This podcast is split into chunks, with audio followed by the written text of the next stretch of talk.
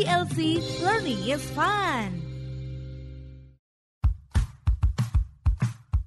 Halo good people, kita jumpa lagi di dalam podcast idlc.id. Halo good people, jumpa lagi dengan saya Irma Divita dalam podcast Kopi Hukum idlc.id. Kali ini IDLC bekerja sama dengan alumni Fakultas Hukum Universitas Indonesia Angkatan 1991 mengadakan Legal Expo 2021. Dalam Liga Expo ini dihadirkan para praktisi hukum yang ahli dan berpengalaman di bidangnya masing-masing untuk membahas topik-topik seputar hukum, prosedur, dan aturan. Nah, dalam kesempatan kali ini kita akan ngobrol dengan sahabat saya, Wesley Manulang SH. Beliau adalah Head of Strategic Corporate Legal Carun Pokpan Group Indonesia. Waduh, keren banget nih. Apa kabar Wesley? Oh baik, kalau oh. kata motivator luar biasa. Luar biasa, harus pagi pagi harus pagi gitu ya selalu ya. Iya dan motivasinya tuh harus harus kenceng gitu. Wah benar benar, terutama buat adik-adik kita nih yang mendengarkan iya supaya termotivasi untuk yeah. menjadi sehebat Kak Wesley ini. Menurut Mbak Irma ya. Hari ini kita akan membahas tentang perbedaan antara lawyer dan in-house lawyer atau in-house legal. Nah, ya. kebetulan ini kita dapat narasumber yang tepat sekali karena uh, Kak Wesley ini sudah mulai menjadi lawyer sejak tamat dari Fakultas Hukum Universitas Indonesia dan bahkan sudah berkarir sebagai in-house lawyer atau in-house legal di Carun Pokpan Indonesia Group sejak tahun 2002 ya. 2005. 2005. Waduh, luar hmm. biasa. Pasti banyak sekali nih yang dialami oleh Kak Wesley terkait dengan adanya perubahan-perubahan uh, uh, mekanisme atau perubahan cara bekerja dari semula sebagai lawyer yang penting intinya harus menang gitu kali ya. Terus kemudian membuat gimana caranya menjadi seorang lawyer in-house lawyer ataukah in-house legal? Bisa memberikan ya. gambaran kira-kira perbedaannya apa saja? Iya, terima kasih dulu ya pertama kali kesempatan ini ya, Irma. Uh, iya. dari segitu, segitu banyak pilihan, dirimu menjatuhkan pilihan ke saya satu kehormatan buat saya. Waduh, luar iya. biasa. Karena sudah sudah mumpuni nih, kita bisa berbagi dan sharing dengan adik-adik kita sekalian. Iya. Mudah-mudahan mudah-mudahan bermanfaat. Ya, jadi, tentunya begitu. Gimana gimana? Jadi ke pertanyaan tadi Irma, mm -hmm. uh, bedanya bedanya uh, uh, external lawyer atau law firm dengan in-house uh, corporate counsel sebenarnya lengkapnya begitu ya biasanya mm -hmm. bilang corporate counsel tapi bisa disingkat menjadi in-house counsel. Mm-hmm. Nah, uh, tapi ini sekali lagi uh, pertama ini pendapat saya ya Mbak Irma ya. Iya, iya, iya, iya, betul, uh, betul. Saya pikir uh, uh, apa ya bikin disclaimer dulu lah. Iya, ya, kan? Karena khawatirnya nanti, waduh, enggak juga ya, tuh kita, menurut gue gitu ya. kita nggak mau misleading gitu kan. Iya, iya, iya, iya, iya. Jadi kalau uh, law firm, lawyer yang berasal dari law firm, sebenarnya in-house counsel itu sebenarnya lawyer juga ya, tapi bekerja di dalam perusahaan kan begitu ya. Iya betul. Nah, nah, kalau dari lawyer yang berasal dari law firm, kalau kita bilangnya istilahnya external law firm gitu, external lawyer. Mm -hmm. Nah, ini sekali lagi pendapat saya ini secara umum dan agak kaku nih Mbak Irma mm -hmm. ya, umum dan kaku. Jadi kalau perbedaannya adalah uh, lawyer-lawyer dari law firm itu mereka itu mendapatkan fee mm -hmm. untuk didengarkan nasihatnya, legal advice yeah, mereka, yeah. gitu ya. Nah, kalau kami para in-house corporate counsel ini, kami itu mendapatkan gaji. Nah, ini agak-agak agak-agak sedikit filosofis nih, untuk mendengarkan supaya kita bisa didengarkan. Mm. Nah, jadi uh, kalau saya sih melihatnya daripada lebih kepada apa ya sisi psikologisnya, sisi mm-hmm. apalah bilangnya ya. Uh, keseharian kita gitu. Nah ini yang terus terang yang perlu saya adaptasi. Gitu. Kalau legal knowledge kan legal knowledge kita ada lah ya dari kampus dan dan dari law firm yang saya ikuti selama kurang lebih enam tahun Mbak Irma. Jadi saya enam tahun dulu lawyering baru mm-hmm. masuk ke in-house counsel. Mm-hmm. Nah, mm-hmm. jadi kalau lawyer itu, lawyer dari luar itu, ya mereka uh, di, diberikan fee untuk kita dengarkan. Hmm. Jadi apa pun tuh kita dengerin tuh semua tuh. Mm-hmm. Apalagi konteks di ya di zaman kita lah Mbak Irma ya ke yeah, uh, kalau uh, legal departmentnya perusahaan-perusahaan itu kan mungkin belum semaju yang sekarang. Mm-hmm. Ya kalau kalau saya nggak tahu ya medionya berapa berapa tahun ya mungkin 10 tahunan ke belakang atau belasan tahun ke belakang itu kan banyak mm-hmm. loh perusahaan-perusahaan yang sudah mempekerjakan mm-hmm. lawyer-lawyer untuk menjadi in-house mereka. Oke. Okay. Mm-hmm. Nah, mm-hmm. itu konteks dari yang saya bicarakan barusan itu ya. Mm-hmm. Nah, kalau kita seorang in-house, mm-hmm. kita tuh memang harus bisa dengerin dulu. Dengerin tuh artinya termasuk mempelajari dulu, nanya-nanya ke kiri kanan dulu, mm-hmm. ya kan? Mm-hmm. Baru supaya kita bisa didengarkan legal advice kita gitu. Mm-hmm. Kita kan harusnya kan memahami dulu pertama uh, suasana ya kan beda ya kita dulu yeah. Iya, uh, datang ke kantor orang sekarang enggak kantor kita tuh di situ jadi teman-teman yang ada di kita tuh teman-teman kerja kita gitu nah, jadi itu tadi istilah saya kita kalau in-house counsel ini kita tuh diberikan gaji untuk mendengarkan dulu. Iya, iya, iya. Baru ya. tiba saatnya dimintakan advice ke kita, kita sudah memberikan yang pas kepada mm. perusahaan gitu. Mm. Nah, yang kedua Mbak Irma, mm-hmm. yang kedua itu lawyer itu dari law firm itu kan biasanya ini pun sekali lagi secara umum dan kaku ya, dia tuh datang dengan membawa template. Mm. Nah, baru template ini dikustomisasi setelah mm-hmm. berdiskusi dan mendapatkan input dari perusahaan atau klien mereka. Mm-hmm. Gitu. Nah, kalau kami ini in-house mm-hmm. counsel ini mm-hmm. kita mestinya tadi karena kita mendengarkan dalam arti kita belajar tanya-tanya mm-hmm. sana sini segala macam mestinya mm-hmm. materi legal knowledge mm-hmm.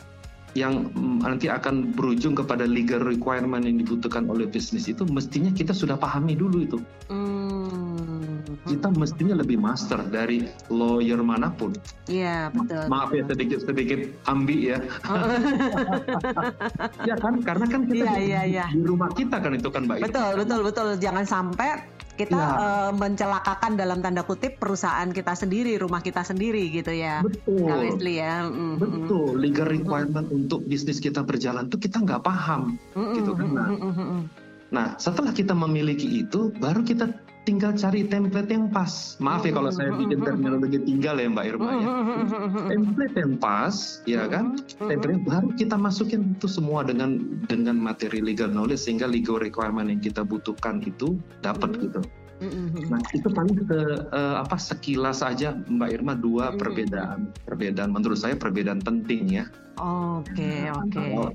Antara, antara lawyer dari law firm dengan in-house corporate counsel. Hmm, menarik sekali karena pasti adik-adik ya. sekalian ini pasti banyak yang bertanya-tanya nih apa ya. bedanya kenapa saya mesti harus menjadi in-house uh, uh, counsel ataukah ya. sebagai uh, lawyer begitu. Nah sekarang ya. untuk menjadi seorang in-house counsel itu apa saja sih syaratnya? Ya baik Mm-hmm. Uh, syaratnya itu ada dua kalau saya mm. kalau saya bilang karena ini kan podcastnya terbatas waktunya mbak benar benar kita benar habis ini kita ketemu jangan salah nanti kita ketemu sama Kak Wesley nanti di meet and greet maksud saya kalau, kalau mau lengkap saya diundang lagi gitu maksudnya. iya benar benar ya iya, iya, pertama iya. ya mbak Irma syaratnya mm-hmm. itu sebenarnya harus kita harus memiliki pengetahuan legal atau pengetahuan hukum yang luas Hmm. Nah, saya bersyukur punya kesempatan itu uh, mengenyam pengetahuan dan pendidikan saya di law firm selama enam tahun. Mm -mm, Oke. Okay. Nah, jadi terus terang ya kerangka berpikir mm -mm. dan uh, me mekanisme mengerjakan setiap uh, memenuhi setiap legal requirement itu di perusahaan mm -mm. saya sekarang mm -mm. itu saya benar-benar dibentuk dari law firm sebenarnya. Mm. Nah, ya, jadi, jadi basic law firm itu tetap penting begitu ya? Penting Mbak Irma. Ah, ah, ah, nah, okay, satu okay. hal yang menurut saya saya nggak tahu in-house in-house yang lainnya. Mm -hmm. Kalau law firm itu pertama tadi tadi kan dari sisi itu ya kerangka mm -hmm. berpikir hukumnya itu mm -hmm. sama mekanisme mengerjakan legal requirement itu ya. Mm -hmm. Apakah dari sisi perjanjian, dari sisi perizinan, mm -hmm. ya kan? Mm -hmm. nah, macam-macam itu ya dari sisi persaingan usaha gitu ya. Itu saya terus terang pakai itu dari yang apa saya dapatkan selama di law firm. Hmm. ya kan? nah, jadi nah tinggal tergantung teman-teman mau mau mendapat pengetahuan legal ini, saya nggak tahu ya, apa di kantor notaris dulu, apa di kantor konsultan pajak dulu, terserah. Tapi intinya maksud saya, kalau saya berpikir sederhana saja, ya saya perginya ke law firm, di situlah kawah kita dibentuk kan, legal knowledge betul, kita betul, betul, betul. Di, di benar-benar di inilah Iya, kawah candra dibuka gitu ya di tempat. Betul, Mm-mm. betul Mbak Irma. Mm-mm. Nah, baru yang kedua, Mm-mm. modal modal atau syarat menjadi seorang in-house counsel yang baik itu Mm-mm. kita memang harus memiliki kecepatan dan eh, kedinamisan ya. Mm-mm. dalam memahami pertama itu bisnis perusahaan itu dulu. Itu yang saya Ya, bilang tadi ya, mendengarkan itu mbak. Iya, iya, iya, Iya. iya, iya. jadi kita harus cepat tuh belajar tuh. Bisnis kita kayak apa sih? Sehingga setelah kita mengerti bisnis kita cari materi legal knowledge yang seperti apa supaya bisa memenuhi legal requirement perusahaan itu Hmm. Nah, jadi oke, ada di situ sisi kecepatannya dan dinamis dinamis artinya terus berkembang gitu ya mbak Irma Mm-mm. saya pikir dua itu aja mbak Irma Oke. Kalau itu bisa dipegang tuh eh, luar biasa. Udah luar biasa, bisa Luar langsung biasa. apa eh, ibaratnya menjadi seorang in-house counsel yang berdedikasi begitu. Iya, nah, Irma. sekarang eh, tipsnya buat adik-adik kita yang ingin eh, meniti karir sebagai seorang in-house counsel ataukah mungkin ada kesimpulan ataukah eh, saran bagi Wes- dari Kak Wesley untuk adik-adik sekalian yang mendengarkan podcast pada hari ini. Baik, baik. Terima kasih Mbak Irma. Uh-uh. Pertama itu, eh, pertama itu kita harus memang, saya harus larinya kepada satu hal yang yang yang prinsip ya buat saya ya. Pertama jaga integritas. Ya, itu penting Nah, banget ya. Iya, Penting banget itu. betul, Mm-mm. betul Mbak Irma. Karena Mm-mm, kalau kita nggak punya integritas, kita nggak punya powerful advice. Betul, betul. Karena tuh saya percaya ke integritas itu larinya kepada kebenaran. Kebenaran tuh nggak bisa dibendung gitu. Hmm. Itu dia. Nah, mhm, Jadi integritas di mana? Integritas di pribadi kita dulu. mhm, Nah, mhm. Setelah itu kita pegang, kedua eh, itu nanti akan lanjutannya adalah integritas kepada setiap advice-nya dia, Hmm. setiap advice eh, legal Mhm. yang dikeluarkan oleh si in-house counsel ini, Mhm, mhm, mhm. ya kan? Jadi akhirnya nanti keluarnya legal advice itu legal, legal advice yang berintegritas juga.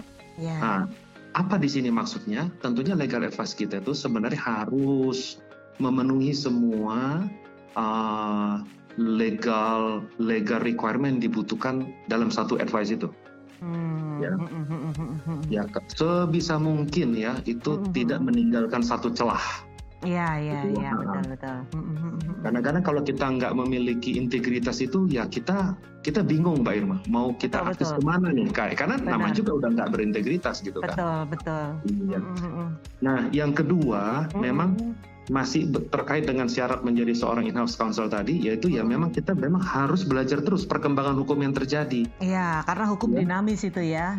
Yes. Benar, benar banget. Jadi baik yang Indonesia dan yang yang terkait dengan bisnis perusahaan kita. Jadi kalau perusahaan kita juga punya perusahaan katakanlah di di di luar negeri, ya kita Hmm, paling hmm, tidak harus memahami juga. Gitu. Mhm. Legal requirement misalnya kayak yang yang deket-deket lah di Singapura kayak apa, di Malaysia kayak Ya, apa, di betul, India kayak betul. apa. Betul. Nah, walaupun kita eh, nanti akan bekerja sama dengan lawyer-lawyer di sana ya, tapi Iya, memang itu iya. tentunya belajar perkembangan hukum itu, Iya, itu betul. dinamis gitu. Betul, Nah, betul. Di ujungnya untuk Mm-mm. pertanyaan tadi Mbak Irma itu tipsnya apa? Mhm. Ah, ini eh, eh, ini terkait semua dengan tadi Mm. eh, apa yang sudah saya sampaikan di depan. Jadi Mhm. menjadi in-house counsel itu adalah posisi yang sangat strategis ya Mhm. uh, buat buat uh, kita sebagai bangsa dan yang memiliki negara Indonesia yang kita cintai ini.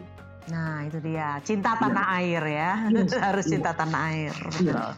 Kenapa strategis? Kita kan Uh-uh. bagian yang dibutuhkan oleh perusahaan tempat kita bekerja, Mbak Irma. Mhm, mhm. Nah, Tentunya perusahaan kita itu melakukan bisnis mereka, main bisnis mereka. Nah, kalau kita uh, dengan baik berintegritas memberikan advice yang baik, tentunya kan perusahaannya tertolong Betul.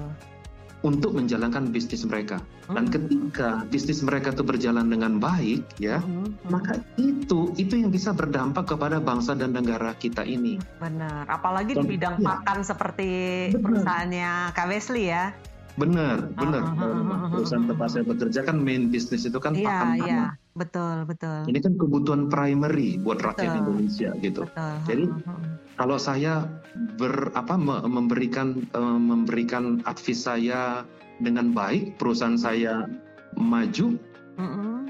bisnis kami itu bisa memenuhi kebutuhan bangsa dan negara ini. Jadi itu mm -hmm. itu itu luar biasa. Jadi jadi kita harus benar-benar ya saya nggak tahu karena saya in house ya. Iya. Saya seperti saya sangat sangat merekomendasi adik-adik ya tentunya yang berminat ya untuk menjadi in-house counsel yang baik Mbak Rima. Terima kasih Mbak Irma. Iya iya iya iya terima kasih nih wah keren banget nih sampai saya terpukau juga nih karena adik-adik sekalian ini penting banget loh untuk mendapatkan uh, pencerahan-pencerahan dari para praktisi yang memang sudah menjalani profesi itu selama belasan bahkan puluhan tahun. Nah ya. adik-adik sekalian para pendengar sekalian hari ini sedang berlangsung Legal Expo 2021 yang dilaksanakan oleh alumni Fakultas Hukum Universitas Indonesia angkatan 1991 di tanggal 11, 12, dan 13 November. Nah, kalau masih penasaran dengan Kak Wesley ini, bisa mengikuti salah satu kelas yang ada dalam Meet and Greet uh, yang bisa dilihat di dalam jadwal yang ada di dalam website. Tentunya uh, jangan lupa untuk terus mengikuti podcast-podcast dari idlc.id yang bekerja sama dengan alumni Fakultas Hukum Universitas Indonesia. Sampai jumpa dalam acara-acara selanjutnya. Terima kasih Kak Wesley, sehat selalu.